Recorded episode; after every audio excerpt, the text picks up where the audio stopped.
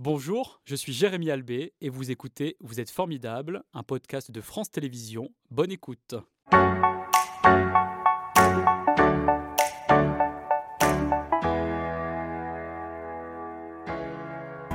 Bonjour Quentin, merci d'être avec nous euh, ce matin. Je le disais, vous êtes donc le président fondateur de la distillerie des Scories à Brassac-les-Mines. À quand remonte votre envie de travailler pour une distillerie? Parce que ça n'est pas courant.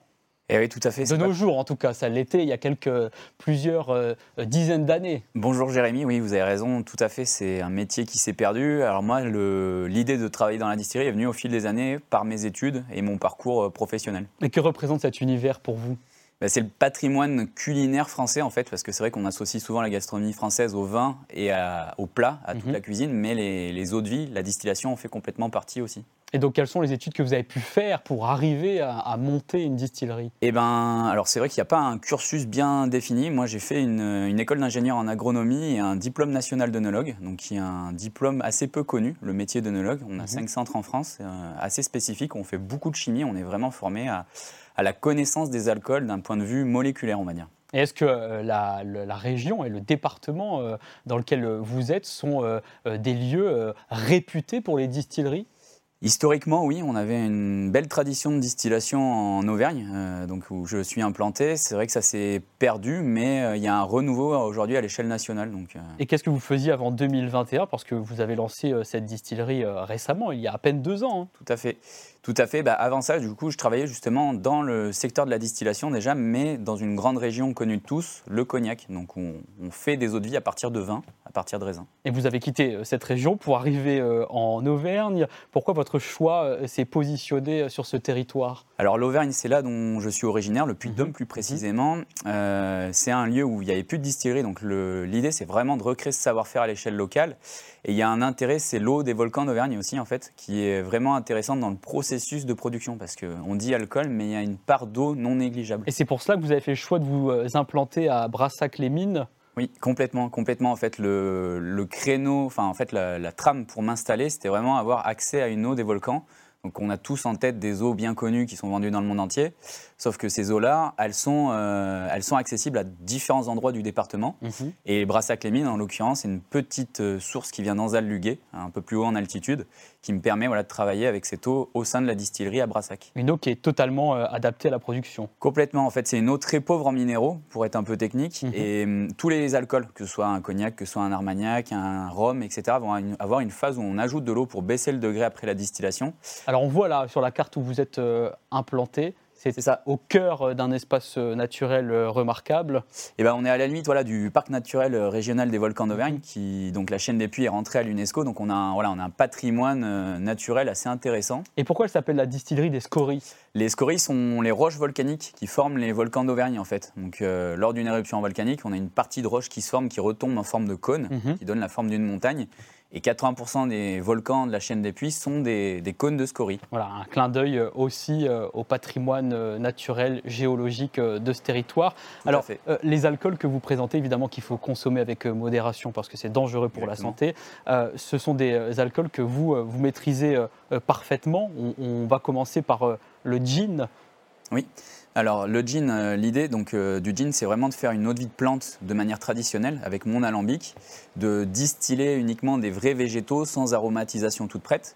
Donc là, sur de la baie de genévrier qui est récoltée à la main dans le massif central. C'est-à-dire qu'en fait, toutes les matières premières que vous utilisez sont locales Au maximum, à mhm. minima françaises. Et dès que c'est possible d'avoir des approvisionnements locaux, je, voilà, c'est vraiment l'éthique globale de la distillerie de travailler avec des artisans euh, français, euh, que ce soit voilà, des producteurs de plantes mhm. ou des cueilleurs de plantes sur la baie de genévrier. Mhm. Et vraiment essayer de travailler au maximum. Euh, en circuit court. Et aussi de la vodka que... Tout à fait.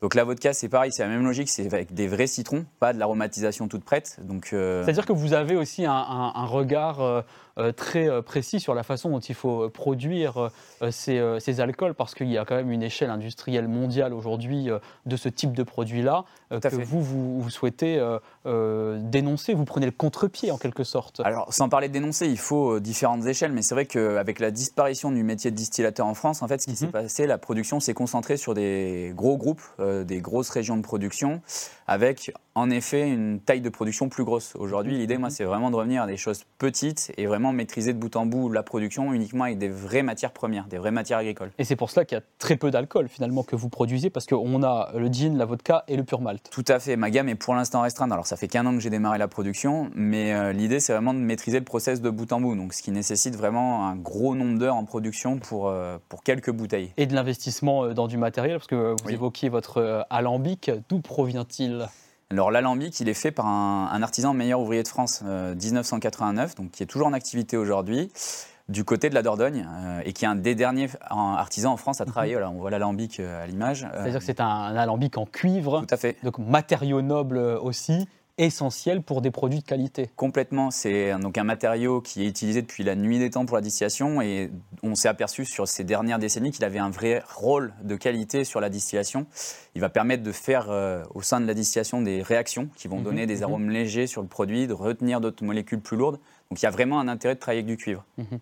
C'est euh, des recherches que vous avez pu faire au, fil de, de, votre parcours, de vos études, pour arriver euh, à, penser euh, votre atelier de fabrication de cette manière-là? Oui, complètement. Bah, c'est vrai que c'est un apprentissage sur plus de dix ans à faire, en fait, pour comprendre certaines choses. Alors, il, reste une part d'empirisme, mais la science, la chimie notamment, a vraiment évolué. Et, donc, oui, moi, l'idée, c'était vraiment de, pouvoir avoir un outil unique et faire, euh, faire quelque chose mhm. de, bout en bout. Alors, vous êtes jeune pour euh, lancer cette euh, activité. Comment elle est perçue sur votre territoire? Eh ben, alors, je suis soutenu, ce qui est une bonne chose, par les élus locaux. En fait, je me suis implanté justement sur ce territoire par leur intérêt pour, pour l'activité. De distillerie De distillerie, qui vient compléter voilà, un écosystème où on a déjà une malterie, des brasseurs. Donc déjà un, écosystème autour de la production d'alcool. Mhm. Et, c'est vrai que, c'est vrai que ça, m'a permis de m'installer parce qu'aujourd'hui, je, je, loue un ancien bâtiment minier en fait à la commune de Brassac-les-Mines. Et sans, euh, bah, sans leur euh, volonté de m'accompagner pour m'installer, j'en serais pas là aujourd'hui. C'est-à-dire que vous êtes dans un lieu aussi euh, au, fort poids patrimonial. Complètement, c'est chargé d'histoire. Ça a été un, donc un Brassac-les-Mines et les villages alentours étaient un, un territoire de mines de charbon qui ont la production s'est finie dans la fin des années 90. Mhm. Et c'est vrai qu'aujourd'hui, euh, utiliser, utiliser cet ancien bâtiment minier permet aussi de, perdurer ce patrimoine, de le refaire vivre et d'utiliser un bâtiment qui ne servait plus. Donc. Mhm. Ça, c'est important euh, pour vous euh, de transmettre des choses qui avaient disparu, de les relancer, de les faire renaître? Bah, je trouve ça intéressant parce que c'est vrai qu'aujourd'hui, tout va très vite, on perd des fois un peu le sens des choses et, et de pouvoir. Moi, j'accueille des gens au maximum à la distillerie dès que c'est possible. Euh, les gens qui sont originaires vraiment en local, il y, a des, il y a des personnes encore qui ont eu travaillé dans la mine, qui sont encore en vie aujourd'hui, donc sont contents de voir que le bâtiment revit. À travers une autre activité À travers une autre activité, mais voilà, ça, ça a une continuité, ça, ça, a un lien avec le passé. Le métier de distillateur date des années 1000 à peu près en Europe, donc c'est un mhm. vieux métier mhm. aussi. Donc euh, voilà, il y, a, il y, a, vraiment ce côté patrimonial. Euh, et, en France, il y a de nouveau un, engouement euh, pour des jeunes comme vous de se lancer euh, dans ce type d'activité parce que le marché est aussi propice à cela?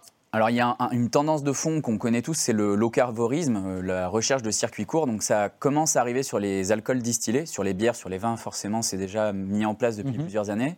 Donc oui, ça revient sur les alcools distillés avec une nuance à avoir aujourd'hui, c'est que la réglementation, elle est à, l'échelle européenne. Donc en, fait, euh, il y a des notions aujourd'hui où on peut se revendiquer plus ou moins producteur sans vraiment produire. Comment se déroule le processus de distillation? Alors c'est un processus sur du temps long en fait. C'est vrai que chaque année ça me prend à peu près 6 mois à raison de 100 heures semaine pour arriver à faire quelques euh, centaines de bouteilles. Donc c'est euh, c'est du temps très long. D'accord. Alors quand on voit là ces quelques images qu'on a pu tourner spécialement pour vous être formidable euh, au-dessus de vos euh, alambics. Euh, qu'est-ce que vous êtes en train de faire? Donc là, on est en plein dans la distillation. Il y a eu tout un tas d'étapes en amont pour démarrer la distillation, préparer le mou à distiller notamment, qui prend beaucoup de temps. C'est à peu près 60 heures semaine, un peu plus de 60 heures semaine rien que pour faire le mou. C'est quoi du mou? C'est ce qu'on met dans l'alambic, où en fait on, a fait fermenter une première fois, on a obtenu une sorte d'alcool. Donc en l'occurrence sur un, sur un whisky, c'est une sorte de bière, voilà, mhm, pour faire mhm. simple, avec des variétés d'orge bien dédiées pour le whisky qui sont différentes des orges de brassicole classique. D'accord. Et en fait, cette base fermentée va aller dans l'alambic et c'est ce qui permet en fait, l'alambic permet un rôle de concentrateur. On va concentrer l'arôme, on va concentrer l'alcool. Donc, clairement, là, sur 600 litres, partie de gauche, je charge. Oui. J'obtiens en sortie d'alambic, là où on voit avec la petite euh, topette. Partie de droite. Partie de droite. J'obtiens à peu près, sur une journée de distillation de 15 heures, 55 litres d'eau de, vie. D'accord. 600 litres, 55 litres.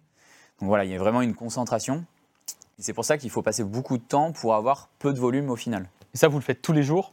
Je le fais pendant six mois en fait. J'ai un rythme hebdomadaire. Pendant une journée de 18 heures, je brasse. Je fais ma sorte de bière. Mhm. Ensuite, il y a un temps de fermentation du coup de ce mou pendant 60 heures environ, donc 18 euh, plus 60. Et après, trois journées de 15 heures de distillation. Et à la fin de la semaine, bah, il y a toute l'étape de mettre l'eau de vie en fût de chêne. Donc euh, voilà, c'est un cycle perpétuel pendant six mois pour faire, euh, pour faire le remplissage des fûts. Mhm. Toutes les eaux de vie que vous fabriquez se retrouvent dans des fûts de chêne à la fin? Pas forcément. Il y a une partie sur les alcools blancs, du coup, ce qu'on appelle, on, distingue alcool brun, donc où il y a un vieillissement en fût, et alcool blanc qui n'ont pas de vieillissement. Euh, alcool blanc, tout simplement parce que tout ce qui sort de l'alambic est incolore. Mhm. Euh, c'est vrai que des fois, j'ai la question qui m'est posée ah, mais vous, êtes en train de distiller du whisky, mais il n'y a pas de couleur. C'est vraiment le fût qui va apporter la couleur. Et donc voilà, moi j'ai deux gammes gamme d'alcool blanc, gamme d'alcool brun. Alors vous parliez de réglementation euh, tout à l'heure. C'est quand même très important de s'inscrire eh bien, dans le cadre légal européen, parce que c'est vrai qu'on a beaucoup légiféré ces dernières décennies pour l'alcool. Néanmoins, vous arrivez à vous en sortir, vous arrivez à produire euh, euh, ces euh, eaux de vie avec une grande qualité d'ailleurs. Hein. Eh ben, alors oui, alors le cadre légal, c'est vrai qu'il a, il a évolué. Aujourd'hui, en effet, c'est régi à l'échelle de l'Europe, hormis des zones d'appellation d'origine contrôlée bien mhm, définies en mhm. France. Et hum, sur la partie production, il est plutôt souple, on va dire. Il est plutôt souple et même peut-être manque un peu de restrictions parce qu'il permet. Aujourd'hui, voilà, il y, a un critère dans ce règlement en place qui permet d'acheter ou de faire faire en prestation à un endroit et d'embouteiller à un autre. Et le lieu final qui est revendiqué sur l'étiquette, bien C'est le lieu d'embouteillage. C'est le lieu d'embouteillage. Vous, ça n'est pas votre cas, tout est sur place, on l'a bien vu à travers euh, euh, ces images. D'ailleurs, ça a été reconnu, hein, euh, votre travail a été reconnu par le Collège culinaire de France, l'association qui réunit les plus grands chefs restaurateurs. On a vu Christian Tête-Doigt tout à l'heure. Qu'ont-ils dit sur votre travail et vos produits? Alors c'est vrai que c'est une belle reconnaissance. C'est venu en fait via euh, un peu par le hasard des choses. Les premiers restaurateurs avec qui j'ai commencé à trouver, il se trouve que parmi certains d'entre eux, ils sont, il y a des membres du collège culinaire. Mhm. Et euh, il m'avait expliqué un peu le collectif, comment ça fonctionnait. Il m'avait incité à candidater. Et en fait voilà, l'intégration euh, de la distillerie dans le collège culinaire de France se fait par le collège des chefs fondateurs.